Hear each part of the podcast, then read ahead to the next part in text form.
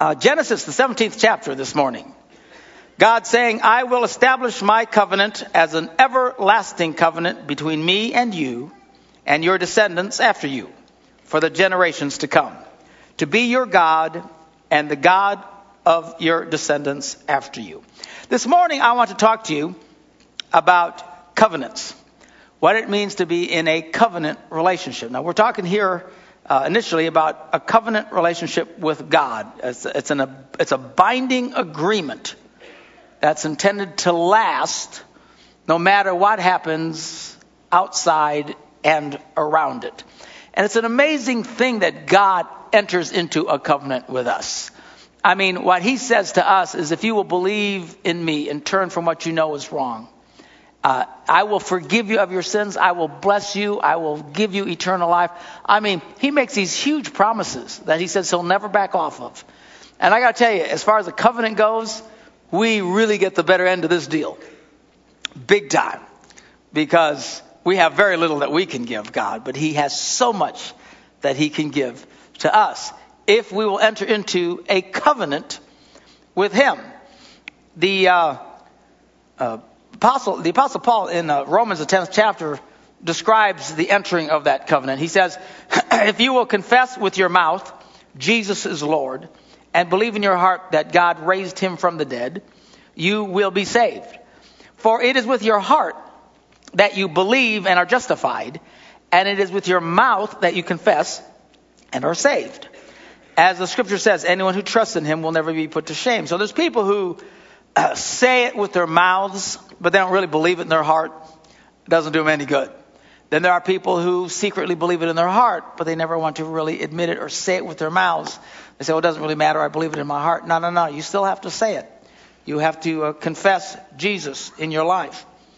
He says there's no difference between Jew and Gentile. The same Lord is Lord of all and richly blesses all who call upon him. For everyone who calls on the name of the Lord will be saved. The Apostle John, in his epistle, uh, talks about the, the covenant basis like this. He says, If we confess our sins, he is faithful and just and will forgive us our sins and purify us from all unrighteousness. Again, we get the better end of this deal. We come to God, we confess our sins. He's faithful and just. He will cleanse us of our sins and make us right. In Hebrews, we read this This is the covenant I will make with the house of Israel. After that time, declares the Lord, I will put my laws in their minds, I will write them on their hearts. I will be their God, and they will be my people. This is God's covenant promise to us. And the beautiful thing about a covenant is that the outside circumstances that swirl around the covenant have no bearing on the covenant itself. The covenant is what holds us together. What happens out here does not affect this covenant. Paul writes about this in Romans. He says, For I am convinced that neither death nor life, nor neither angels nor demons, neither the present nor the future, nor any powers, neither height nor depth, nor anything else in all creation will be able to separate us from the love of God that is in Christ Jesus our Lord. That is the power of the covenant. What happens out here cannot change what happens here because of God's promise and his faithfulness to us. This is what it means to be in a covenant relationship with God. Now, many of us are familiar with covenants uh, when it comes to the marriage covenant. Uh, marriage is referred to as a covenant. It is a binding agreement for life that is not changed by things that surround the covenant. And I'm so amazed at how often people will tell me that the covenant is at jeopardy, because of things that surround it. It's what I call the difference between this and that. You're going to hear a lot of this and that this morning. You see, this is the covenant. What happens outside of it is that which is outside of this. And that should not have any bearing on this. Yet I'm stunned and amazed at how many people allow that to affect this and this falls apart. I don't quite understand it. I don't mean to be judgmental or cruel or heartless. But it's just something that's hard for me to grasp because when I married that redhead 125 years ago, we got into a covenant. It was going to be about this. We made an agreement that we would deal with that together. And that that would have no bearing on this. When we first got married, we were incomprehensibly poor. We had to look up and see what the poor people looked like in hopes of aspiring to poor someday. when we became Christians, we were hippies. And uh, those of you who remember the late 60s, early 70s, a lot of hippies out there, countercultural people, pot smoking, hairy creatures that, uh, you know, just rebelling against everything. And then God started doing a wonderful thing in that generation. Some of you will remember it as the Jesus people movement and stuff like that. We were caught up in this wonderful experience when we found God and Jesus became so real to us and we basically became hippies for Jesus and uh, started serving God. And uh, we weren't interested in material things. We just wanted to serve God. And we gathered together with others. And we were part of a group that traveled all over the United States and Europe. We did this for five years, preaching, sharing the love of God, having big meetings where thousands of people would come. And it was great time. But we lived in tents. We traveled like a bunch of, you know, gypsies. And we did this again for five years. I tell people sometimes that when we first got married, we lived in a tent. I've had people say to me, Oh, you mean for your honeymoon, you went camping? No. We lived in a tent for the first year and a half. We were in a tent every day. Winter, spring, summer, and fall. It was in a tent. There were mornings we'd have to take a candle and hold the flame up to the zipper to melt the ice so we could get out of the tent in the morning. We had little to nothing. We had no money, but it really never had any bearing on this because money's all about that. And while you don't want to be stupid, if you can't support yourself at some level, you have no business getting married. But you parents, be careful that you don't get sucked into the destructive cycle that all the pagans around us are telling to their kids which is the wait, wait, wait, wait, wait, wait, wait till you're 37 before you get married. Wait, wait, wait, wait, wait, wait, wait until you have enough money. I'm telling you, hear me when I tell you this. It's a terrible thing. Again, support yourself, yeah, yeah, but when you set this standard, like all the pagans do, that you have to have X amount of money, what you're saying is this cannot exist unless that is at a certain point. The problem with this, folks, is that changes. Has anyone noticed that that tends to change in life? Yes. There's times where that does extraordinarily, exceedingly well. There's times where that is quite miserable. And if you've set out from the beginning that this cannot exist unless we have at least so much of that, then when that starts to suffer, and it will, this begins to fall apart. I talk to people all the time who tell me why this is failing. And I say, why? He says, because of that, because of the, because of the finances. And again, I don't mean to be cruel, but I, I go, really? You, guys let that affect this? You let money affect this? I, I, I can't even relate to that. What does that have to do with this. It has nothing to do with this. This, we decide we will do that t- together. Sometimes you suffer. Life gets hard. Even when we were hippies, we'd still suffer, even though we were used to having nothing. I remember one time we were in Amsterdam, Holland, and uh, living in our little tent with our band of people. We, tra- we traveled at one time, there was 250 of us traveling together. We traveled all over the world at times, holding these big meetings back in those days. But uh, we had finally upgraded. We were in an 8 by 10 tent and, and had a, uh, an air mattress. It was luxury city. You know what I'm talking about? And my darling redhead was eight months pregnant. And we're living in this little tent on this little air mattress, and it began to rain like crazy. Just flash flooding kind of rain. You know, it's bad when you start floating. and we started floating on the air mattress, and everything in the tent started floating, and the suitcase was floating, and all her little dealy bobs were floating around. Eight months pregnant, and it was the first time I remember after marrying her that she cried. Now, this is a big deal.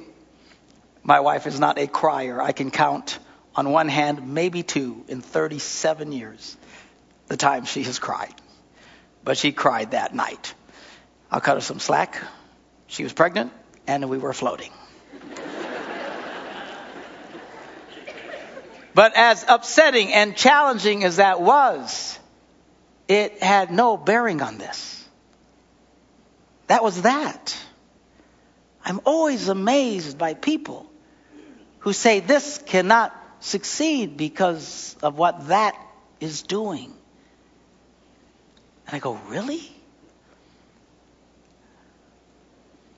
Started to have children. That will drive this crazy.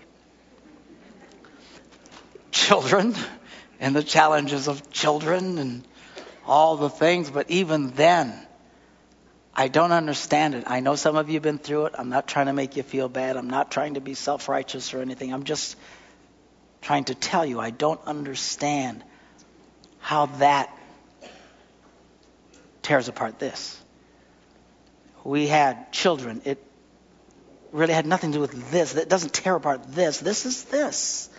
You see, we, we made a promise in the beginning that we would do that together all of that would be done together. It has no bearing on this. That will always change. There's seasons of life. The rugrats turn into toddlers, and the toddlers turn into little kids, and little kids turn into demon possessed teenagers. And it's just all of it. But it has, has no bearing on this.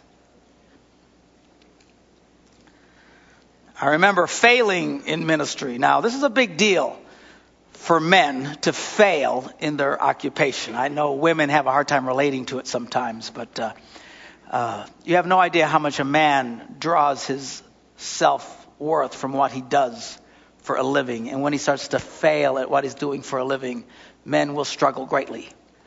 And I was in the ministry and I was failing miserably. I couldn't seem to do anything right. I got fired by one church, almost fired by another. It was brutal. I was terrible at this. This was not working for me.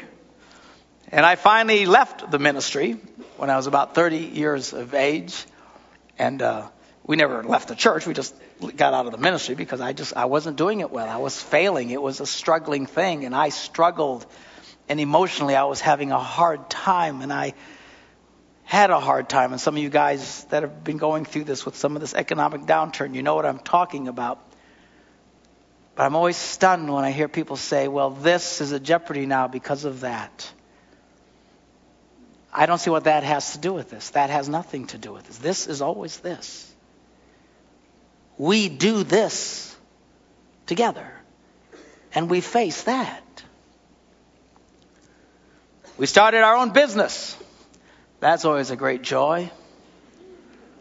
Those of you who've started a business, the great thing about starting your own business is all the free time you have. People think if I just have my own business, I can set my own hours. yeah, 24. you know what I'm talking about. You guys man, it's brutal. Dude, it's brutal. It's tough. It's hard. We worked through it. It was, I got to it was probably the hardest time in my life. Despite all this, that was the worst. Starting and surviving and seeing a business get through those early years and survive. It was, I wouldn't wish it on anybody. I don't have any enemies, but if I did have any, any enemies, I wouldn't wish it on them. It was the hardest experience of my life. We finally pulled through. But the whole time, it had Nothing to do with this. This is a covenant. How people can tell me that this is falling apart because they're so caught up in that. I, I, again, I'm not trying to be mean. I just I don't get it. I remember when the doctors told us that Debbie had cancer. For years, she had been asking these doctors about this little thing on her skin. They kept telling her, ah, it's nothing, it's nothing. Well, why don't you te- check it? Nah, it's nothing, it's nothing. I learned if a doctor tells you it's nothing, make him it. It's not going to kill him. Do a test for heaven's sakes. The kind of cancer she wound up with, if they had found it early, is one of the easiest forms of cancer to cure. Piece of cake. When it jumps to second, third, or fourth degree, you got some real problems.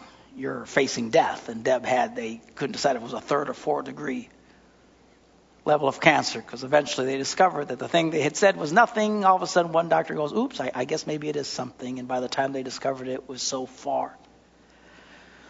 It was a scary time for us. I remember my wife doing chemo, and she did a type of chemo that was quite brutal, actually.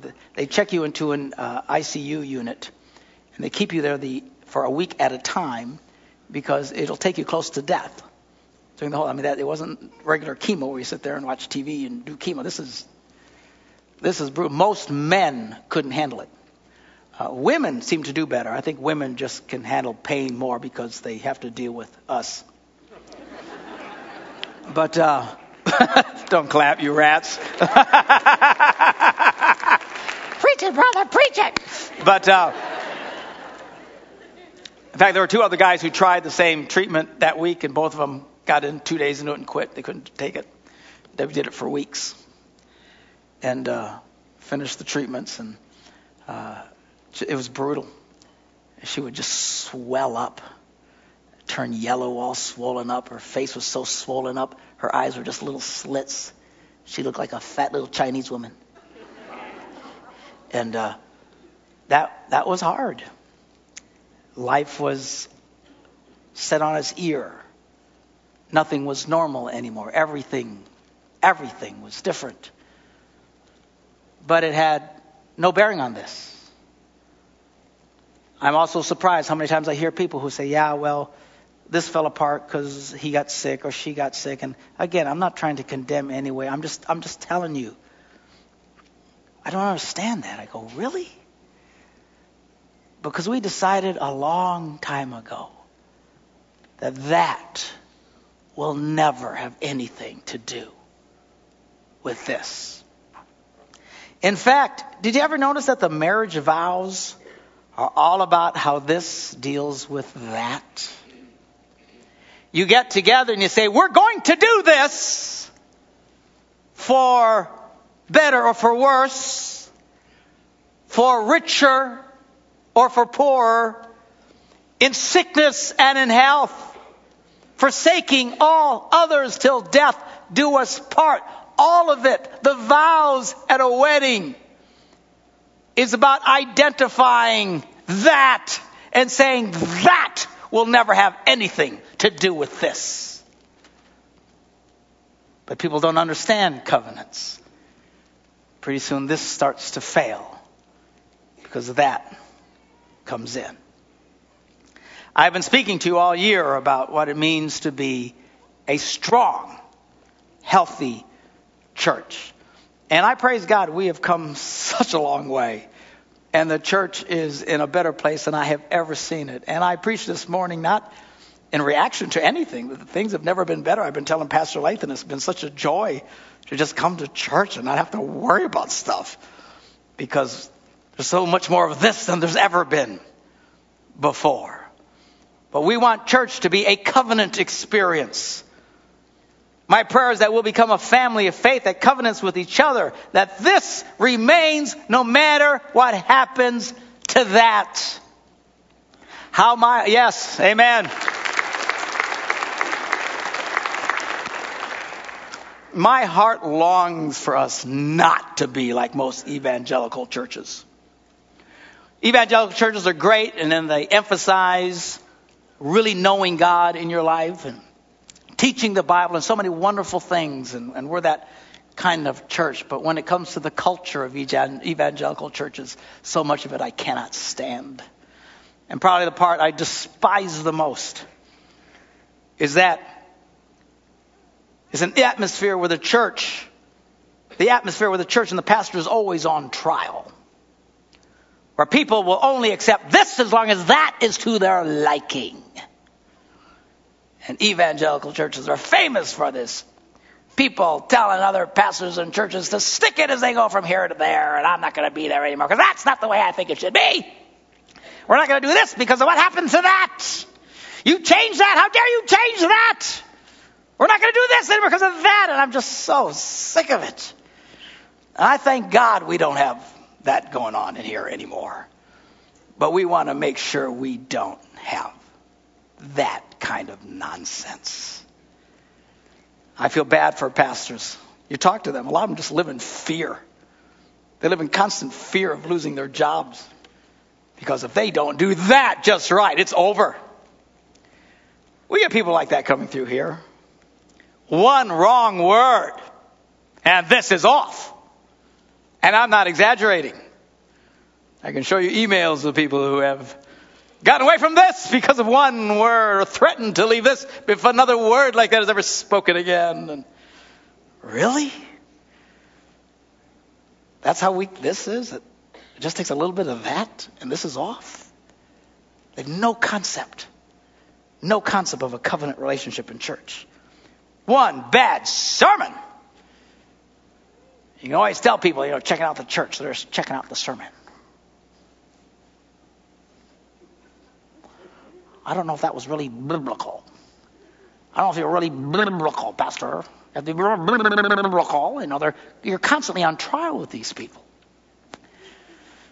If you don't quote X amount of scriptures, then they're mad. Or if you just quote just enough, then they're happy. And everything's always about how that is done. As long as that is the way I like it, then, then, then we'll do this. There's lots of people, obviously, who visit our church. I'm sure a lot of visitors here this morning. We're so glad that you're here.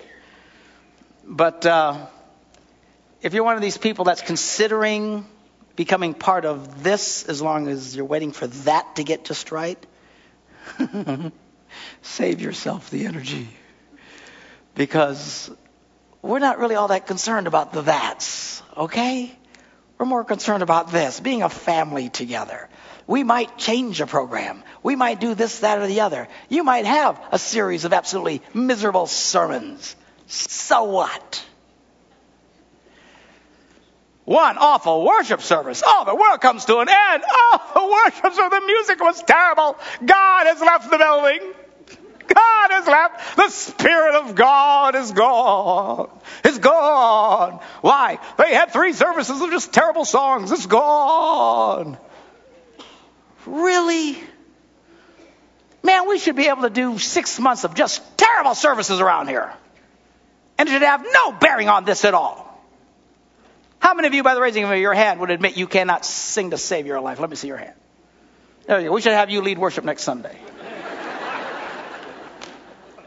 Seriously, part of me just wants to find all you guys, let you up here and sing for a while. Just to get rid of all the people who can't stand when that isn't right. Don't let the door hit you on the way out. Bye. Are you kidding me?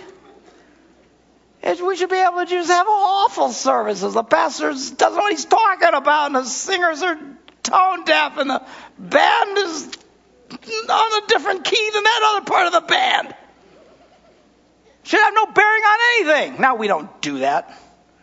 We try to do the very best we can at all our campuses. One of the things about this church is there's a high level of excellence. But good grief, who cares if everything isn't just perfect all the time? You know, I kind of envy some of the mainline traditional churches. Not in the fact that they have let church become about just rituals and stuff and they've really lost the reality of God. That, that I don't envy at all. But what I do envy about them is they have a real sense of this. They're very committed. You know, you can talk to someone in a mainline traditional church and they'll say, Oh, our pastor is horrible. Really? Oh, he's horrible. Or he can't preach to save his life. I don't know what he's talking about up there. I fall asleep as soon as he starts preaching. This is a, it's like a drug to me.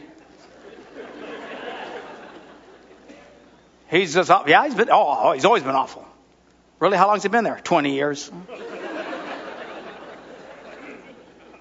and when I hear that, I can't help but smile and go, man, I wish we had some of that. Why? They have no intention of going anywhere because they understand their commitment is to this. That pastor will eventually die.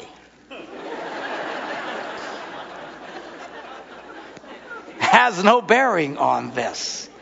I'm telling you what I'm talking about. This is no small deal because the vast majority of evangelical Christians, and I dare say it even pulls at some of you. When that isn't just right, you're wanting to get out of this, or the reason you won't even become a real close part of this is because that isn't just right. And let's get past that. How about we just agree to do that together? And we'll be a family together. And we won't always agree on everything. And sometimes you'll hear great preaching, and other times you'll have my brother. And then, you know, you just gotta. and and you think it doesn't matter. It's not about that. It's about this being a family, being a covenant church. So we can change the world. Look at the New Testament church. It said all the believers were one in heart and mind. They were a covenant church. No one claimed that any of his possessions was his own. That's how close they were.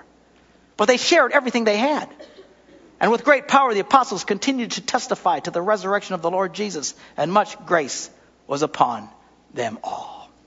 Now, next Sunday, we are going to be not meeting here. We're going to be meeting at the KI Center at 10:30, which will be 11:30 to your bods because of the clocks. So remember to roll the clock back, get an extra hour worth of sleep, and be down there as we celebrate all together. And what we're going to be celebrating is this and focusing on all of us being a family of faith where we will really be together with each other. But we are asking people to help us with our Support the Vision campaign. What is Support the Vision? Support the Vision is about dealing with that. Okay? The bills, the challenges, and the stuff that we all face. But it's just that.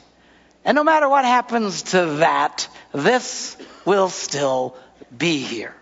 Now we're encouraging everyone to get involved in part of this so that we can face that together. And we have been encouraging people to get involved. And we can see where we're at today. Support the vision commitment update. The East Green Bay campus, where you are right now, only 37% of the people have bothered to fill out a card. West Green Bay's 48%. Appleton slipped back to 41, and Stevens Point is kicking all of our butts at 58%. Now, this has nothing to do with money. This is just the percentage of people who filled out a card and said, Yes, I'll be part of this. And we will do that together. This is how much I can do to help with that.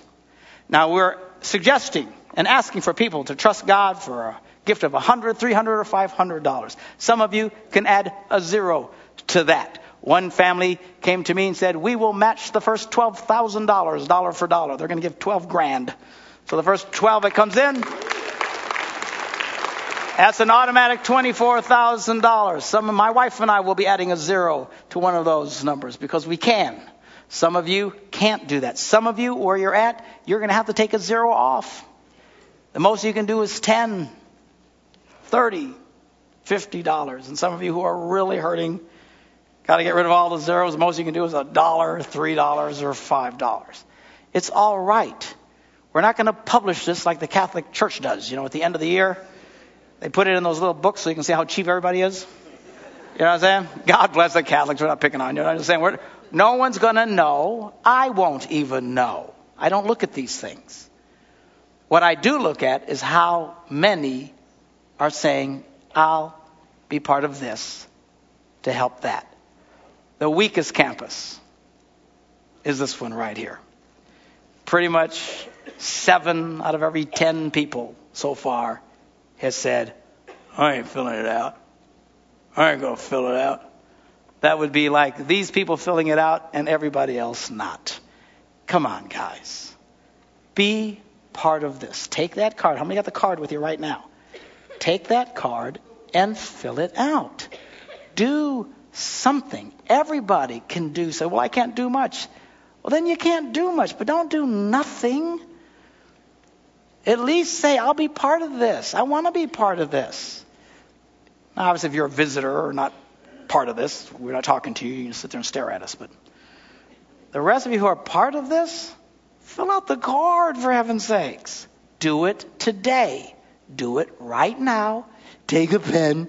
I don't see anybody I should see seven out of every ten people writing right now. Take a pen, take the card, fill out the card. I don't care if you're young, old, tall, short, chubby, or thin. Everyone should fill out a card. Do as much as you can to help us deal with that. But the most important thing to me at this point is that you're saying, I will be part of this. All right, while you're doing that, I'm going to have the ushers come and we're going to get ready to serve communion. Have you ever heard a sermon with so many this and that's in all of your life? I'm exhausted just saying it over and over again. All right. Now we're going to change the subject. I don't know, I'll probably still say it. Because we're about to take communion. This is what it's all about. Knowing Jesus. How are you part of this covenant that we talked about in the beginning? This wonderful thing that we do in communion is about reflecting and committing to this covenant between you and God. Do you know God? Have you experienced God in your life? Or is it just off in the distance? Remember, if you will believe in your heart and say it with your mouth and reach out to God, He will forgive you of your sins and covenant with you so that you can face life not by yourself, but with God right there with you. Why would He do that? Because it's part of the covenant.